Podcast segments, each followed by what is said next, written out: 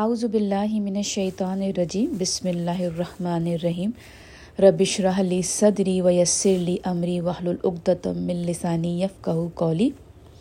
السلام علیکم رحمۃ اللہ وبرکاتہ۔ آج ہم ان شاء اللہ تعالیٰ سورہ الانعام کی آیت نمبر ہنڈریڈ سے لے کے ان شاء اللہ تعالیٰ ون او سکس تک کریں گے اور اللہ سبحانہ تعالیٰ کی مدد سے ان آیتوں کو سمجھیں گے اور اس کو اپنی زندگی میں شامل کریں گے۔ تو چلیں سب سے پہلے آیت ہنڈریڈ کی تلاوت۔ اعوذ باللہ من الشیطان الرجیم، بسم اللہ الرحمن الرحیم۔ وجعلوا لله شركاء الجن وخلقهم وخرقوا له بنين وبنات بغير علم۔ سبحانه وتعالى عما يصفون۔ ترجمہ ہے۔ اور ٹھہراتے ہیں وہ اللہ کا شریک جنوں کو۔ حالانکہ پیدا کیا ہے اس نے ان کو۔ اب یہاں پہ اللہ سبحانہ تعالیٰ جو مشرقین مکہ تھے، ان کے بارے میں نبی علیہ وسلم کو یہ کہہ رہے ہیں کہ یہ لوگ جو جنات ہیں، ان کا، ان کو جو ہے وہ اپنے رب کے ساتھ شریک ٹھہراتے ہیں ایسوسیٹ کرتے ہیں۔ تو اللہ تعالیٰ فرما رہے ہیں کہ حالانکہ ان کو بھی اللہ نے ہی پیدا کیا ہے۔ اور گھر لیے ہیں انہوں نے اس کے لیے بیٹے اور بیٹیاں بغیر علم کے۔ اب یہاں پر جو ورڈ ہے، وہ خراکو۔ تو خراکو کا جو مطلب ہے، جیسے کسی چیز کو بہت بری طرح سے ڈسٹروائے کرنا، نیست و نابود، جیسے توڑ دینا بالکل۔ یعنی کہ جب وہ اس طرح کا الزام لگاتے ہیں ناوزب اللہ اللہ سبحانہ تعالیٰ کے لیے کہ اللہ تعالیٰ جو ہے یعنی جن جو ہیں اللہ کے شریک ٹھہراتے تھے، یا پھر یہ کہ اللہ کے لیے بیٹے اور بیٹیاں منتخب کرتے تھے۔ کیونکہ جو جو ہندوازم ہے، اس کے اندر جو وہ اپنے جو آئیڈلس جو ہیں، ان کو بڑی ڈیٹیل میں بتایا کرتے تھے۔ یعنی کہ ان کا پورا ایک اچھا بیک گراؤنڈ ان کی ایک پوری کہانی۔ مطلب آپ کسی بھی ہندو سے کسی ان کے اتنے سارے جو ان کے بھگوان ہیں، ان کی آپ ہسٹری سنیں تو بڑی انہوں نے ڈیٹیل بتائی ہوئی ہے۔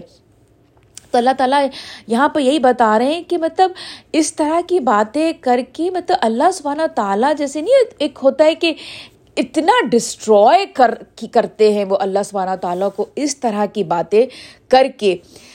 حالانکہ ان کے پاس کوئی اس کا علم نہیں ہے۔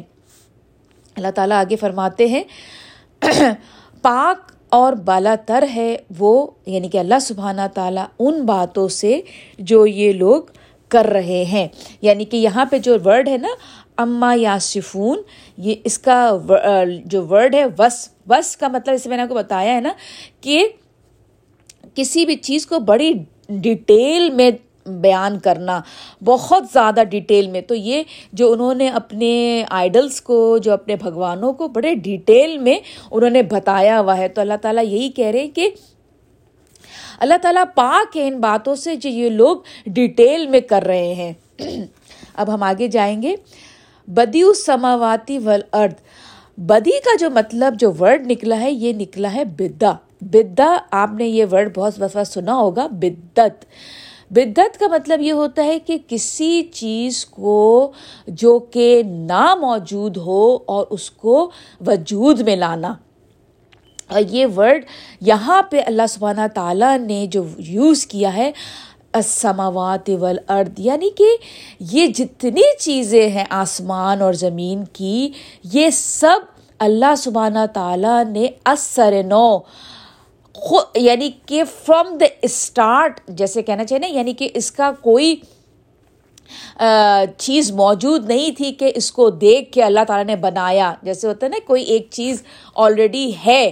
ایک کرسی ہے، لیکن کرسی یعنی کہ چیئر کو اور ماڈیفائڈ کر کے کسی شخص نے اس کو دوسری کوئی چیز بیٹھنے کے بنائی ہے، لیکن چیئر موجود تھی ایک ایک ایک طرح سے اس کی میٹر موجود تھا، اس کو دیکھ کے اس نے کریٹیوٹی میں کچھ اور بنایا۔ لیکن اللہ سبحانہ تعالیٰ نے جو جو چیزیں تخلیق دی ہیں، بنائی ہیں، وہ پہلے نہیں تھیں مطلب اللہ سبحانہ تعالیٰ ہی اس چیز کو فرسٹ ٹائم وجود میں لانے والا ہے۔ انہوں نے ہی بنایا ہی از دا کریٹر تو یہاں پہ اللہ تعالیٰ نے بدی السماوات موجود بے مثال آسمانوں کا اور زمین کا۔ یعنی کہ اس سے پہلے یہ موجود نہیں تھی۔ اللہ سبحانہ تعالیٰ نے ان کو وجود میں لائیں کیسے ہو سکتی ہے اس کی اولاد؟ حالانکہ نہیں ہے اس کی کوئی بیوی۔ ولم تک اللہ صاحبہ۔ صاحبہ اسپاؤس یعنی کہ کیسے آپ کہہ سکتے ہیں کہ اس وہ اولاد رکھتے ہیں جبکہ ان کی کوئی بیوی نہیں؟ بھائی دنیا میں تو یہی چلا آ رہا ہے نا کہ عورت جو ہے وہ پیدا کرتی ہے اس کے، کیا کہتے ہیں جو اولاد ہے، وہ عورت کے ذریعے وجود میں آتی ہے نا۔ اولاد، عورت ڈلیور کرتی ہے نا بیبی کو۔ تو اگر اولاد کو عورت ڈلیور کرتی ہے تو پھر اللہ سبحانہ تعالیٰ کی تو کوئی وائف ہی نہیں ہے۔ اور اسی نے پیدا کیا ہر چیز کو اور وہ ہر چیز سے پوری طرح واقف ہے۔ جیسے یہاں پر وہی والی بات آ گئی کہ اللہ تعالیٰ نے ہر چیز کو پیدا کیا اور پیدا کرنے کے بعد یہ نہیں کہ وہ پیدا کر کے بس بھول گئے، وہ ہر چیز جو دنیا میں موجود ہے، وہ ہر چیز سے واقف ہے۔ کس کا کیا آنے کا مقصد ہے، کس کا کیا فائدہ ہے، کس کا کیا نقصان ہے، وہ ہر چیز سے واقف ہے۔ ذالکم اللہ ربکم، یہ ہے تمہارا رب۔ یہ ہے تمہارا رب۔ جس نے ہر ایک چیز، تم یہ کہتے ہو نا کہ تم اللہ سبحانہ، یہ تم جو کہہ رہے ہو کہ جنات اللہ کا شریک بنا رہے ہو، اس کے ساتھ تم بیویاں عورتیں اور بیٹے اور بیٹیاں کے باپ بنا رہے ہو۔ پھر تم کہتے ہو اولاد۔ تو اللہ تعالیٰ نے تو ہر چیز بنائی ہے، تو تم کیسے ان پہ اتنا بڑا بہتان، الزام لگا سکتے ہو؟ یہاں پہ اللہ تعالیٰ کہہ رہے یہ ہے اللہ تمہارا رب، نہیں ہے کوئی معبود سوائے اس کے پیدا کرنے والا ہر چیز کا۔ سو عبادت کرو اسی کی یعنی کسی اور کے ساتھ اس کو ایسوسیٹ مت کرو۔ بالکل خالص پیور اللہ کی عبادت کرو اور وہ ہر چیز پر نگران ہے۔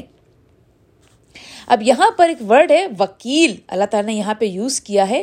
وہ والا کل شعیم وکیل وکیل کا مطلب ہوتا ہے کہ آپ نے دنیا میں دیکھا ہوگا کہ جو لوگ اللہ کے علاوہ جو دوسری چیزوں کو کی پرستش کرتے مقصد ان سے کیا ہوتا ہے؟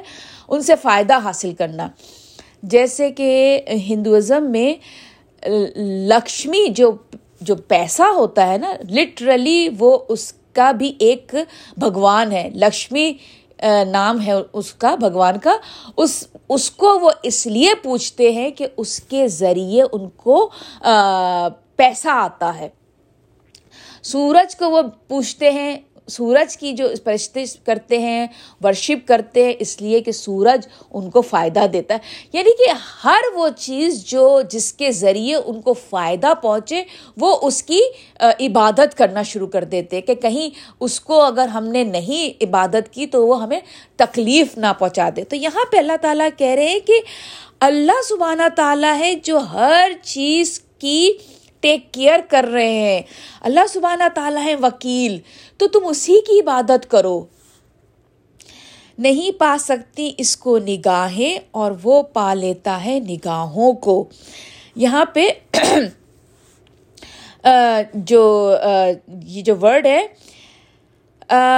جیسے اللہ سبحانہ تعالیٰ کو جیسے ہم یہ کہتے ہیں نا کہ نہیں پا سکتی ہماری نگاہیں۔ مطلب اللہ تعالیٰ کی از بیونڈ اوور پرسیپشن یعنی کہ ہم اللہ سبحانہ تعالیٰ کو جیسے ہوتے نا، اتنا ہی سمجھ پائے، پاتے ہیں جتنا اللہ تعالیٰ ہمیں بتاتے ہیں قرآن کے ذریعے، احادیث کے ذریعے۔ لیکن اس کا مطلب یہ نہیں کہ ہم نے اللہ تعالیٰ کو پورا پہچان لیا یا ہم نے جان لیا۔ ہم نہیں جان سکتے۔ ہم وہ ہم وہ آنکھیں، وہ بصیرت وہ بصیرت دل کی بصیرت، وہ بصیرت دماغ کی بصیرت، ہم نہیں پہنچ سکتے اللہ سبحانہ تعالیٰ تک۔ ہم اتنا ہی جانتے ہیں جتنا اللہ سبحانہ تعالیٰ ہمیں بتا رہے ہیں قرآن کے ذریعے، جتنا احادیث کے ذریعے ہمارے نبی نبی کے وسلم نے بتایا ہے، اتنا ہم جانتے ہیں۔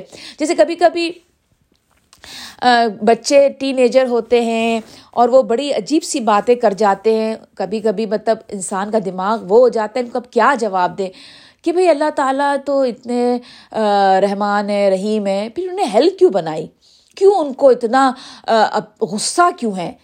مطلب اس طرح کی باتیں اسی لیے اللہ سبحانہ تعالیٰ قرآن میں بہت سارے لوگوں کے سوالات ہوتے تھے، لیکن وہ سوالات جن کا کوئی مقصد ہوتا تھا، جس جس سوال سے ان کو روشنی مل سکتی تھی ان کی زندگی، حیات کے لیے، آخرت کے لیے، اس کا اللہ سبحانہ تعالیٰ جواب دے دیتے تھے قرآن میں۔ لیکن کچھ سوالات ایسے ہوتے تھے جن کا کوئی مقصد نہیں، سوائے ان کا مقصد دوسروں کو راستے سے بھٹکانا۔ شرک میں مبتلا کرنا، ان سوالوں کا اللہ تبارہ تعالیٰ نے جواب نہیں دیا۔ تو یہاں پر اللہ سبحانہ تعالیٰ یہی کہہ رہے کہ وہ نگاہیں تم نہیں پا سکتے پا سکتے جو مجھے نہیں پا سکتی، اس کو نگاہیں، اور وہ پا لیتا ہے نگاہوں کو۔ اللہ سبحانہ تعالیٰ تو کریٹر ہیں، وہ ہم کیا سوچ بھی ہماری شروع نہیں ہوتی وہ پہچان لیتے ہیں، جان لیتے ہیں۔ اور وہ نہایت باریک بین اور باخبر ہیں۔ وہ لطیف۔ لطیف کا جو ہے، جو لطیف کا جو ورڈ جو آپ کو تھوڑا سا سمجھاؤں گی، وہ یہ کہ آپ نے دیکھا ہوگا کہ کبھی کبھی نا کوئی بہت سمجھے اسٹرانگ بندہ ہے باڈی بلڈنگ کرتا ہے، بہت اسٹرانگ ہے۔ اور کبھی وہ ایسے بالکل ہلکے سے ایگ کو بھی اگر وہ ٹچ کرتا ہے نا تو ایگ بریک ہو جاتا ہے، کیونکہ اس کے اندر اتنا زیادہ پاور ہوتا پاور ہوتا ہے اس شخص کے اندر، اتنا باڈی بلڈ اس کی ہے، اس کی بلڈ ایسی ہے، اتنا زیادہ کبھی کبھی وہ بچوں کو جسٹ ایسے دبا دیتا ہے پیار سے تو بچے کے ہاتھ پہ نشان آ جاتا ہے۔ لیکن اللہ سبحانہ تعالیٰ جو ہیں اتنی پاور ہونے کے باوجود، اتنی پاور ہونے کے باوجود وہ لطیف ہے۔ یعنی کہ وہ اپنی بڑے پریسائز ہیں اپنی پاور کو لے کے۔ یعنی کہ آپ دیکھیں نا کہ جیسے کیسے وہ ایک بیچ میں سے جو ہے وہ پودا نکل جاتا ہے، بڑی خوبصورتی کے ساتھ۔ پھر اس کے بعد صبح کیسے آتی ہے، ایک دم سے تو اللہ سبحانہ تعالیٰ اپنی اتنی زیادہ پاور کے باوجود لطیف ہیں۔ آپ کے اور میرے ہر وقت نگران ہیں۔ ہر وقت آپ کو اور مجھے دیکھتے رہتے ہیں۔ لیکن کبھی آپ کو اور مجھے یہ ہوا ہے کہ اللہ کوئی کنٹینیوس مجھے دیکھ رہا ہے۔ ہوتے نا اگر آپ کو آپ کی امی یا آپ کے ہسبینڈ یا ہسبینڈ کو وائف اگر یہ پتہ چل جائے کہ کنٹینیوس وہ مجھے دیکھ رہی ہے، میرے ہر ایکشن کو دیکھ رہی ہے، تو بندے کو ایک بزاریت آ جاتی ہے نا کہ لیکن اللہ سبحانہ تعالیٰ لطیف ہیں۔ وہ دیکھ بھی رہے ہوتے ہیں، لیکن آپ کو اور مجھے پر احساس نہیں ہوتا۔ کیونکہ وہ اللہ سبحانہ تعالیٰ لطیف ہیں اور خبیر ہیں۔ باریک بین بھی ہیں اور باخبر بھی ہیں۔ اب ہم آگے جائیں گے۔ بے شک آ گئی ہیں تمہارے پاس بصیرت کی روشنیاں تمہارے رب کی طرف سے۔ یعنی کہ قرآن آ گیا ہے۔ اللہ تعالیٰ نے قرآن میں وہ ساری باتیں جو آپ اور میں دیکھ کے سمجھ سکتے ہیں فلی انڈرسٹینڈ کر سکتے ہیں۔ اسی لیے قرآن ہمارے لیے روشنی ہے، ہدایت ہے۔ تو اللہ تعالیٰ یہ آپ کو اور مجھے اور اس وقت کے لوگوں کو بتا رہے ہیں کہ تمہارے پاس آ گیا۔ یعنی کہ اب تم جیسے اس سورہ کا مین سینٹرل تھیم کیا ہے کہ اللہ سبحانہ تعالیٰ کو پہچانو۔ اللہ تعالیٰ نے اس سورہ میں اللہ نبی علیہ وسلم کو بتا دیا تھا کہ تمہیں کوئی آسمان سے میریکل نہیں آئے گا۔ یعنی کہ کوئی ایسی چیز نہیں آئے گی جس کو دیکھ کے لوگ مجھے پہچانیں گے۔ نہیں، قرآن ہے اور نبی علیہ وسلم کا کیریکٹر ہے۔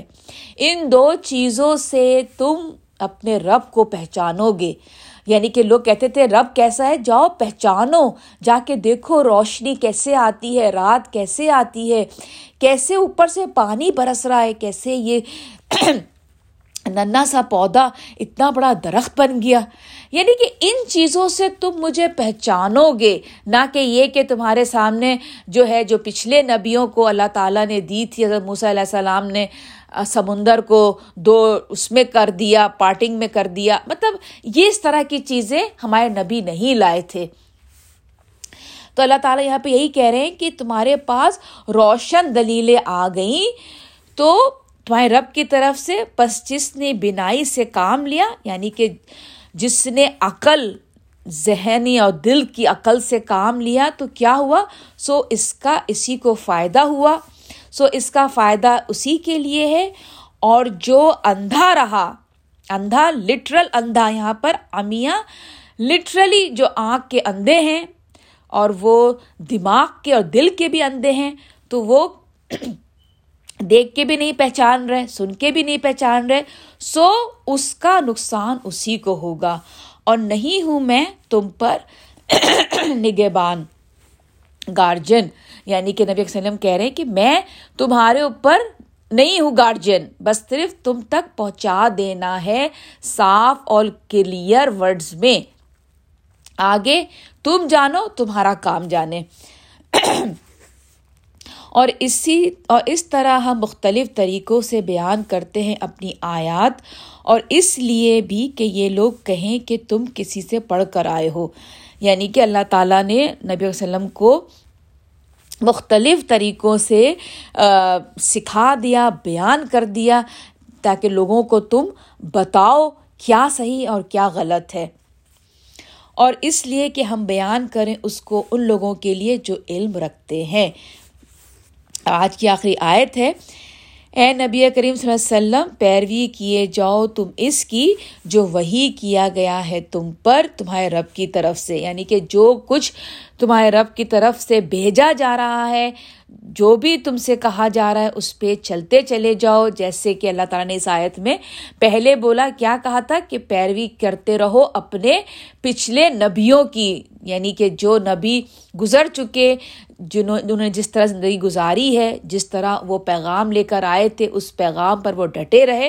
اسی طرح سے تم بھی ڈٹے رہو، اسی طرح سے پیروی کرتے رہو۔ نہیں ہے اے نبی وسلم، پیروی کیے جاؤ، تم اس کی جو وہی کیا گیا ہے تمہارے رب کی طرف سے۔